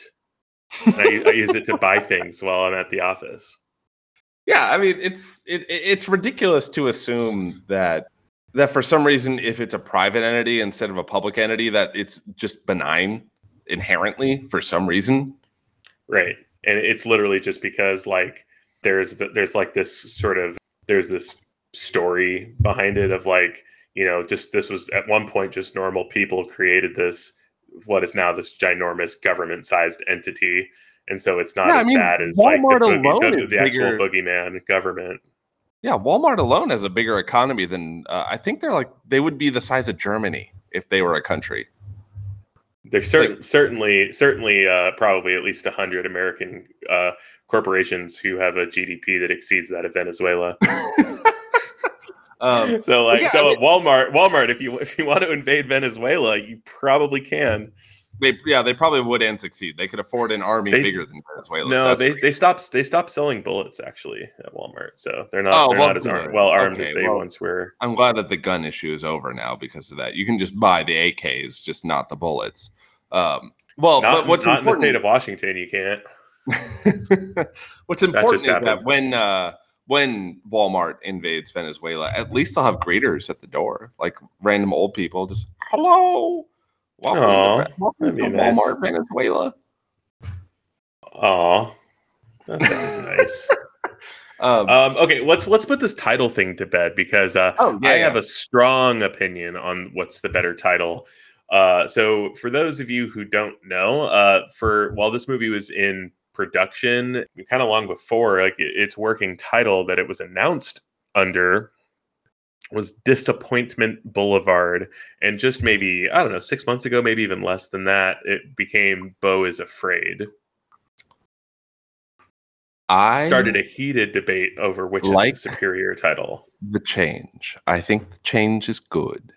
Uh, ahead. Disappointment Boulevard immediately puts it in a box on what this movie is about. It's about Beau disappointing his parents. So that it like locks it into like, okay, that's what you need to be primed for the whole movie. Where Beau is afraid is a, it's a little more visceral. It's a little sexier. You're like, Beau's afraid. What's he afraid of? Like, what, what what's Mhm. scaring Beau? Yeah. And that's the question. That's what you see a lot. Well, actually, let's answer this question. What's Beau afraid of? coming. well, yeah, um, that's that's for damn sure. He's afraid of his mom. He's afraid of coming. He's afraid of giant cock monsters. Uh, he's afraid of scary people on the street. I guess more in the abstract. Like, what is Beau? What scares Beau? What kind of things Oh. freak him out? Yeah, what do they that he won't that he won't have any guidance from an outside force in his life. That there'll be no nanny state. Yeah, exactly. Where I mean, think of the think of the same thing when you go on like if you want to talk about like things making decisions for you, targeted ads. That's a great example. yeah, exactly. And like it, it just so happens that in in Beau's world, his mom controls all of it. But yeah, like he's afraid that the that he will be sufficiently emasculated by the nanny state, and then the nanny state will disappear, and he'll have to uh, think for himself.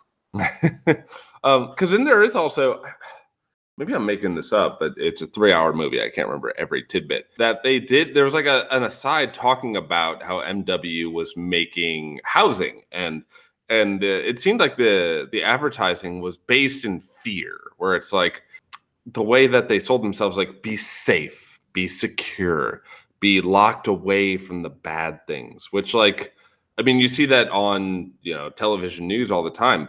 Uh, fear sells. Uh, it's it's very pro. I mean, uh, Twitter algorithms. I know. Uh, at least I know Twitter. I can't speak for the other ones, but like that's a part of their algorithm is stoke intense emotions, fear being one of the big ones. Oh, And that's dude, you any hot. anything that you can doom scroll is does that. Reddit does that. Facebook does people that. Twitter does yeah. that. And so Yeah. like it makes sense that like the child of the of the the most powerful business person on the planet would be inundated with fear. Right. Yeah, of course, um, because his whole like everything he consumes has been selected by his mom for his consumption. Yeah, it, it's so weird and like perfect that he lives in like the worst possible housing. Like he And you his, really do his- the East Coast. Like I thought that was LA. Just clearly. no, no. And the more I think about it, uh, I think actually the Bay Area thing makes the most sense. Because kinda especially, I mean, like- she's like a she's like a tech guru. Like she, she's Yeah, probably so, a like- tech startup.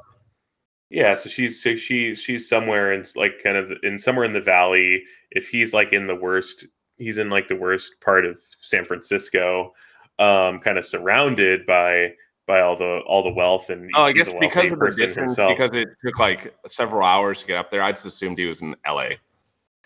Um, maybe, but then, uh, but I guess now I'm just harping on the uh the Steinbeck thing, and I want to believe he's in like Uh, Central Calif Central California by the like end. Sacramento or something. Yeah, I don't know. Um, But I do really appreciate that he never says where they are because that's Oh, what's everywhere. doesn't it? It's like we could, he could be in any American city. He could be in Chicago. Yeah. He can be in Cleveland. He could be in Boston. I don't know. Yeah. Well, in, in any case, I think Beau is Afraid is like clearly the better title. Like Disappointment Mhm. Boulevard, it's it's it's it's unwieldy in the mouth saying it out loud.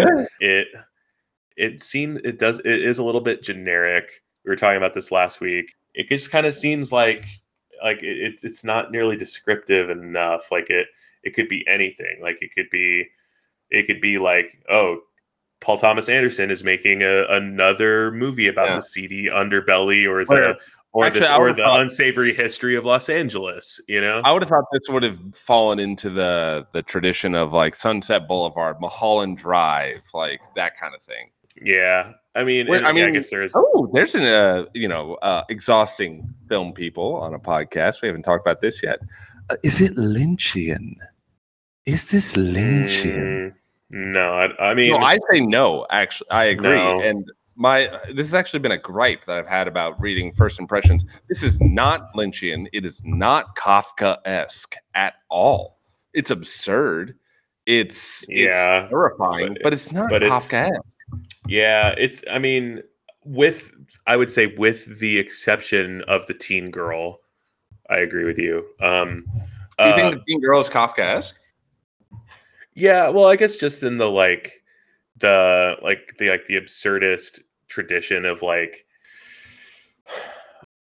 I it's, I mean I mean it's gonna go back to like Sisyphus I think just like the Yeah. just like the the meaninglessness and like the like com- like the complete like kind of striking out against like what's like man I, I don't know where I'm going I I, I Well, call here, audible maybe, I, maybe I can help you. Where I don't think it's Kafkaesque, because when I think of the Kafkaesque, I'm thinking of uh, bureaucratic labyrinths or or mazes that wind up going nowhere. Where actually, strangely, the world of Beau is Afraid is ruthlessly efficient. The things that need to happen for this world to work happen without a, a single hitch. Um, it all and it all makes sense. It all has a logic. Like there's actually very little uh, what I would say is irrational about this world. It all makes a certain kind of sense. Um, it's just a horrifying sense where a lot of the Kafka-esque, at least from the stuff I've read, I haven't read all of his shit yet. Um, it's like it, it follows a logic, but you're never quite sure what the goal is or what, yeah what the because bec- because like any kind of goal is is futile right. like in yeah, there can't be a goal. right. Where like beau he has goals. Like he he wants to see his mother. He wants her he wants to like you know bury her. He like there's there are like there is an end in sight for beau. And like there isn't an end in sight for the teen girl at least from her perspective. Hmm. Well, I mean, that's that's Uh, also highlighted on the like, you know, she lies at she's gonna drive him to the destination. They're just going circles, circles, circles. What was he Yeah. smoking? I want some. Yeah, I mean, he could just be a total lightweight and it's weed, but uh, probably not. There's probably I I mean, I I there's like some PCP in there. I love when he asks, like, what's in this? And he's like, "Hmm, three things. It's like that is Right. so vague. That is so loaded. Like, Yeah, what three things? right, right. Um, I have a I have a question. Like, I, want to move on to kind of some of the more fun stuff, a little bit Oh, less heady and more just uh, a little more just like let's uh, let's make some more connections here. I like to have fun Uh, here on this podcast. We're fun boys. Yeah, and uh, my question is like, who who are your very favorite narcissistic mothers in fiction? Ooh, in cinema, in fiction, and on the stage, where wherever you find them in storytelling. Are we sticking to mothers? Are we staying sexist on this Uh, one? Well, I, I do think that like the role of the absent father is really like key in this, but no, Mhm. let's go nuts. It could be it. It can be. I'll, I'll, I'll- I'm going to give my favorite uh narcissistic Give- domineering give your father Bad, first, yeah, give your bad parent review while I think about this. Uh, yeah, and uh, mine is uh, I'm gonna like keep going back because my recommendation on this is to just watch Succession because it is it has like the greatest narcissistic father figure where it's like the whole thing is like what if you know this utter shitbag narcissist had like the world at his fingertips and had all the competence and all the you know the the wherewithal and the uh the the means to just completely like drag his kids in his wake and what happens to the kids brains over it. Uh succession if you want to if you want to take the exact opposite approach of beau is afraid and and dive into the quote unquote nanny state and big businesses role in deciding what everyday life will be like for for people who aren't rich. And uh, look at that macrocosm and boil it down to just the children of the man behind it all uh, Yeah. succession and, and and you want to do that in a way that's the exact opposite where it isn't at all stylized or uh, in in like a, a, a large way there's nothing surreal or out of it and it, they go for just extreme realism and naturalism uh, Succession kind of takes the same story, but uh, makes it uh, just more more real and relatable, and like Hmm. um, you know, just more of a straightforward watch. Mhm, mhm. And but yeah, yeah, yeah. Logan Roy is is my favorite, just like narcissistic, domineering father in uh, Hmm. kind of recent fiction. so I have two picks. Uh, one of them is more it's it's like a, a personal where there's one character. The other one is kind of the community of parents, if that makes a sense or any sense. Uh, one, um, and these are more like personal picks. They're not like, oh, these are the most narcissistic, horrible parents in cinema. is just like, oh, these are the ones that I found particularly interesting. One is Honey Boy the Mm, father and Honey Boy because, and I think Beau is Afraid does a little bit of work in this space. It doesn't, it's not quite appropriate for the tone, uh, but Honey Boy does a lot of work to try to love the narcissistic father despite his flaws, tries to understand him as a human being and but also not diminish the not not reckon with the pain that has caused his children uh, or child in this case. I don't know. I just really I think Honey Boy is just like a really great exploration of like what it's like to be raised by an awful father, but it's also an awful father that he is also wounded. It's similar to Beau is Afraid, where most of these stories about awful parents, it's like they also have wounds are inflicted upon them that are being passed down to the children. mm, Um, yeah. so Honey Boy is a great one for that exploration.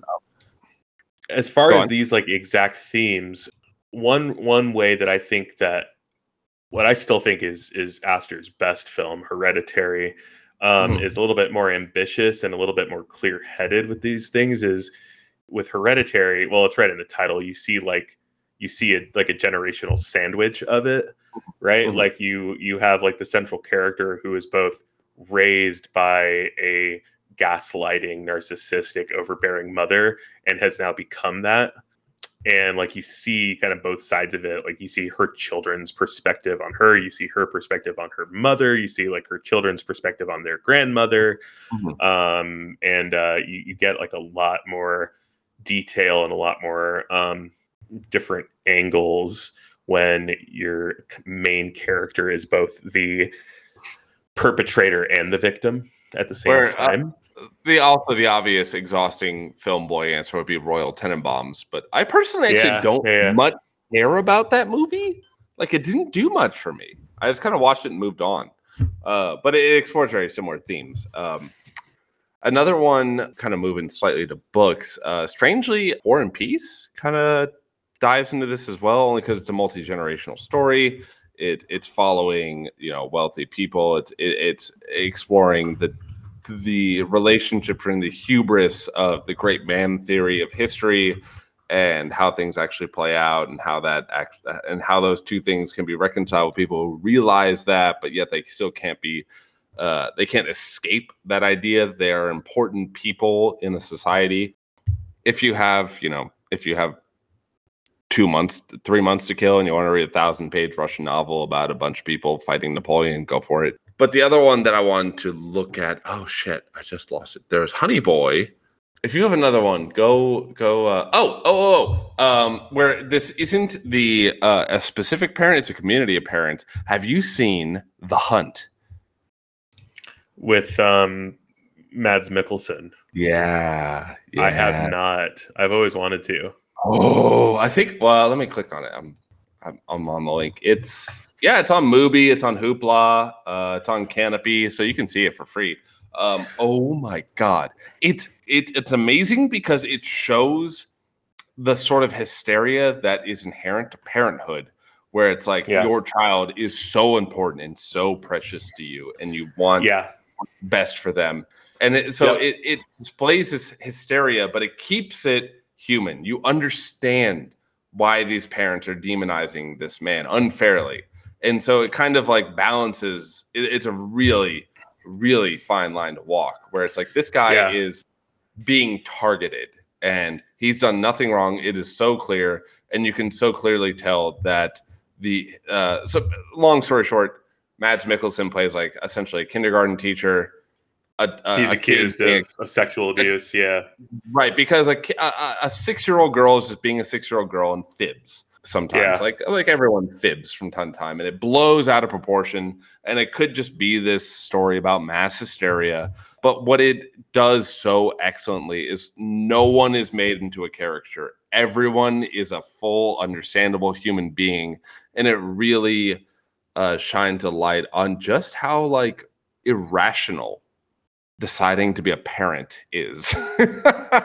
it's a horribly illogical position to be in being a parent.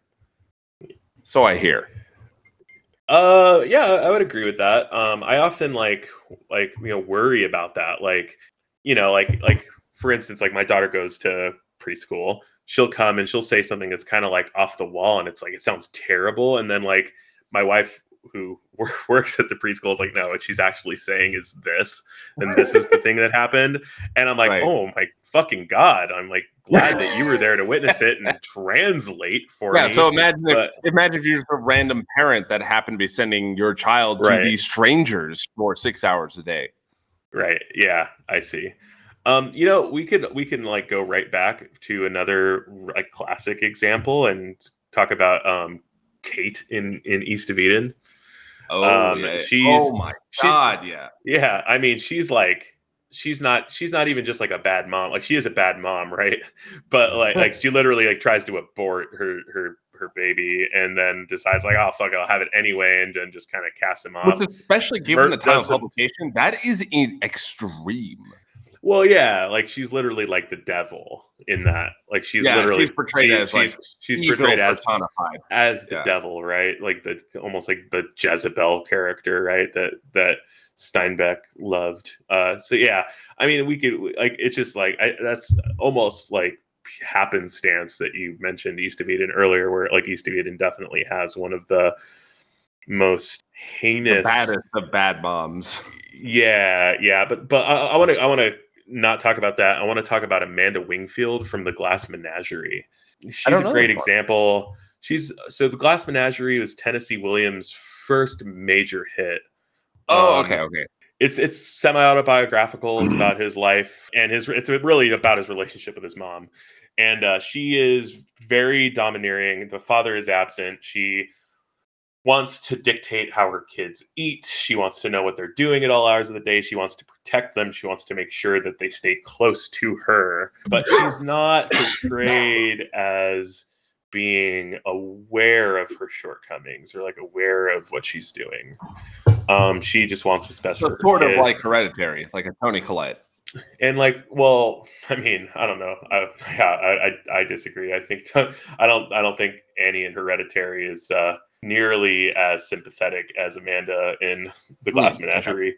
Uh it, it to me it's like it almost reads like william tennessee williams got to be in his like late 20s or so when he wrote that play and was like or like early 30s maybe and was like oh man i was too hard on my mom. Like in this and she Mm, wrote the play uh, she's kind of the main character. She like kind of is the protagonist of the play in a lot of ways. And tennessee williams the character like his surrogate on stage is a little bit more of like the antagonist and like the uh, okay, okay. in, a, in like the in the kind of traditional sense like n- no one's a bad person no one's a good person in the glass menagerie but amanda is sort of the lead role Okay, um, and like Yeah. kind of similar kind of similarly to what Sh- uh, shia was shia labeouf is doing in honey boy So, um have you seen uh, After Sun yet?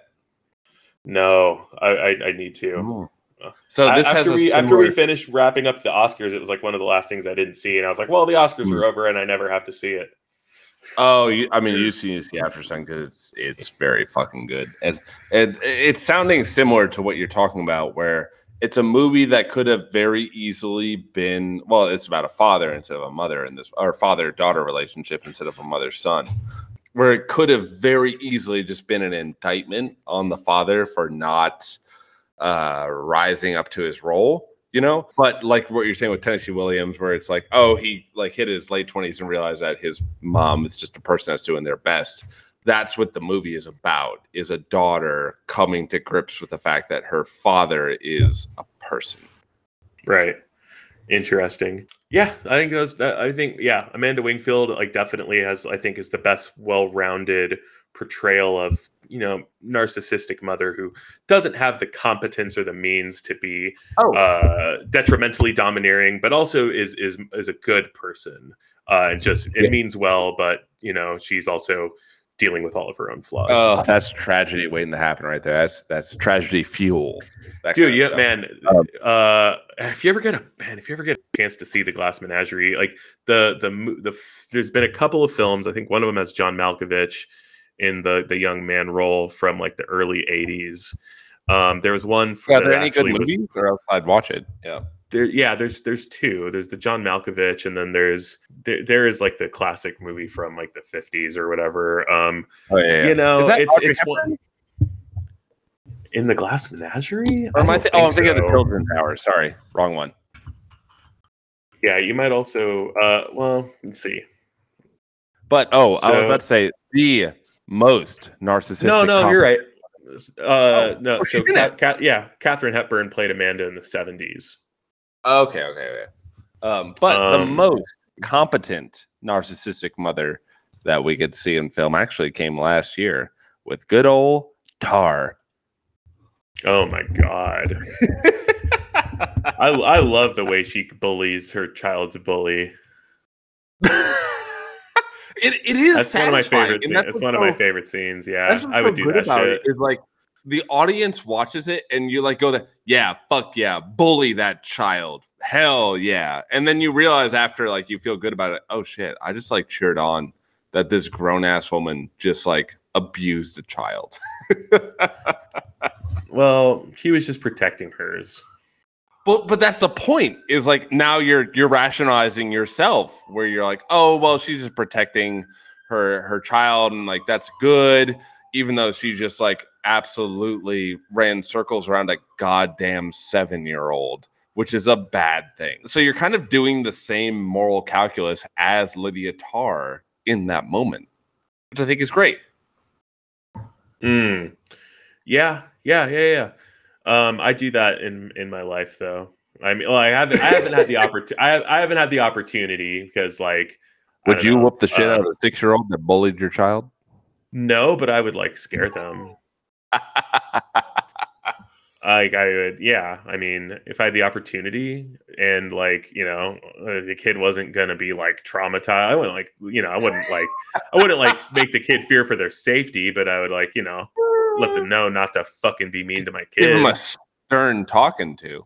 yeah, I would do what Liz, I would do what Lydia Tár did. Which I mean, maybe one day we'll do an episode on Tar because Tar is great. Um, that like that's that's kind of the magic of the film is it like it it puts you in the shoes of someone who, on reflection, is awful, but you Yep. get everything they're doing. Yeah, absolutely. All right. Well, we're wrapping up on Beau is Afraid. Um, I feel like we've given some recommendations. I've given mine. Hmm. Uh, but what, what else do you have as far as a recommendation? Oh my, yeah, my official ones. Uh, that uh, I've got two of them as I usually do. Uh, one, uh, I, I I don't know if I've made it clear. My recommendations at this point, I do one that has been released within my lifetime and one that has been released outside of my lifetime, which I'm not dead yet, so it's stuff from before. So the one that's been released within my lifetime is A Serious Man, and I mean this movie has so much in common with Coen Brothers comedy. And specifically with a serious man where it's an inc- uh, having to confront things that you cannot control forces are larger than- you having jewish parents apparently. And it, and it it and it blends the the tragedy and the comedy of both very well where beau is afraid is uh is not or beau is afraid is much more of a horror film where i mean serious man has horror to it but it's not it's not what it's leading with, I guess. I, I would say all three have the combination of tragedy, comedy, horror, and they they dance on that line very well. There's no way that Ari Aster was not thinking about a serious man at points when you have a, a, a very confused man being traumatized for three hours. That's Right. right there. Uh, the other one, which is from before I was born, which um, you see a lot in. This is more Ari Aster's aesthetic style, um, and also there are some uh, thematic parallels too. So this one I would say is less connected, still a worthy double feature. Uh, is Playtime by Jacques Tati. Have you seen Playtime? I've not seen Playtime. Oh my god! For for nothing else, I'm sure you've heard this before. There is a giant sequence at a restaurant that is bar none the best comedic sequence I've ever seen in cinema. Yeah, Playtime is is I think often pointed at as like the great French comedy. Yes. Yeah. So it actually, and, and I would set the expectations now where it disappointed me a little bit, where I came into it thinking it was going to be this really uh, somber exploration of modernity at the time. At uh, Right. he made it in '67, and and I guess like some of it feels a little quaint in 2023.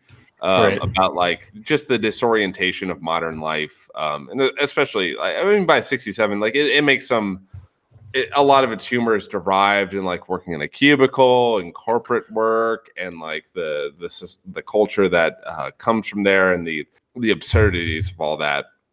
Um, but I think what what really like if, if I were saying like oh Ari Aster definitely saw Playtime, uh, that's why I put it on the recommendation list. Is that uh, the set design of Playtime is so intricate and so much of the humor is in what's not in focus and it, it and it kind of has this cumulative effect where you're starting to see all these gags kind of running in the background that really aren't like quote unquote supposed to be the thing you're focusing on and there's just like in this final sequence at this restaurant like all these gags start culminating into Oh, what's neat.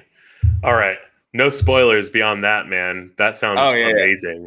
Amazing. it's it's so good it's and also you know it, it looks in the ideas of alienation of modern absurdity of being a person who does not belong in this place or or feels like they don't belong in this place even though on the surface they do so they have that shared dna but i would say more than anything else it's just the shit that's going on in the background i think ari aster saw stuff from tati especially from like mon oncle or playtime and it's like Hell yeah, that's good shit. Let me put that in my movies too.